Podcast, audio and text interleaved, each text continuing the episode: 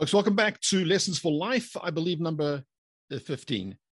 So we see the end of the Olympic Games, and I believe there's a number of lessons for life we can extrapolate uh, from the recent Olympics, uh, specifically Simone Biles, arguably the greatest gymnast in the world, who quit.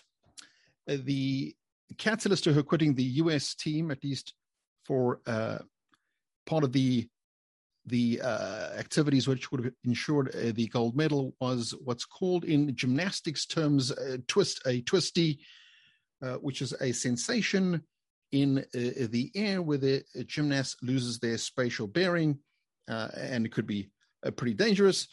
So while i have tremendous sympathy for for anyone who puts in that amount of training the the secular media went a little too far by saying as a result of the pressure uh, of uh, the Olympics, etc., she didn't have a choice. So, from a Torah perspective, there's nothing further from the truth. We discuss in this uh, part of the Torah where Kadosh Baruch Hu says he puts before us a blessing uh, and a curse. We always have a choice. Unlike uh, Malachim, uh, we are not automatons and we do have volition to choose how we respond to things. Perhaps one of the best examples uh, is Dr. Victor, Viktor Frankl during uh, the the pits of Gehenna uh, in Auschwitz when he penned Man's Search for Meaning. And he made the point that even in the worst genocide, we still have the, the freedom to choose how we respond uh, to things.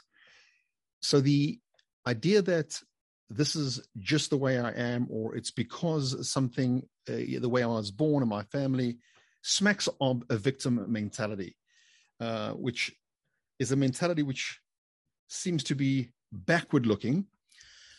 My friends, the Jewish people are historically a people of tremendous grit and resilience. We never play the victim card. We were slaves in Egypt. We've been through multiple, multiple empires and pogroms, and, and yet the Jewish people seem to have the intestinal fortitude to look forward and never to talk about uh, the idea of uh, why should this be happening.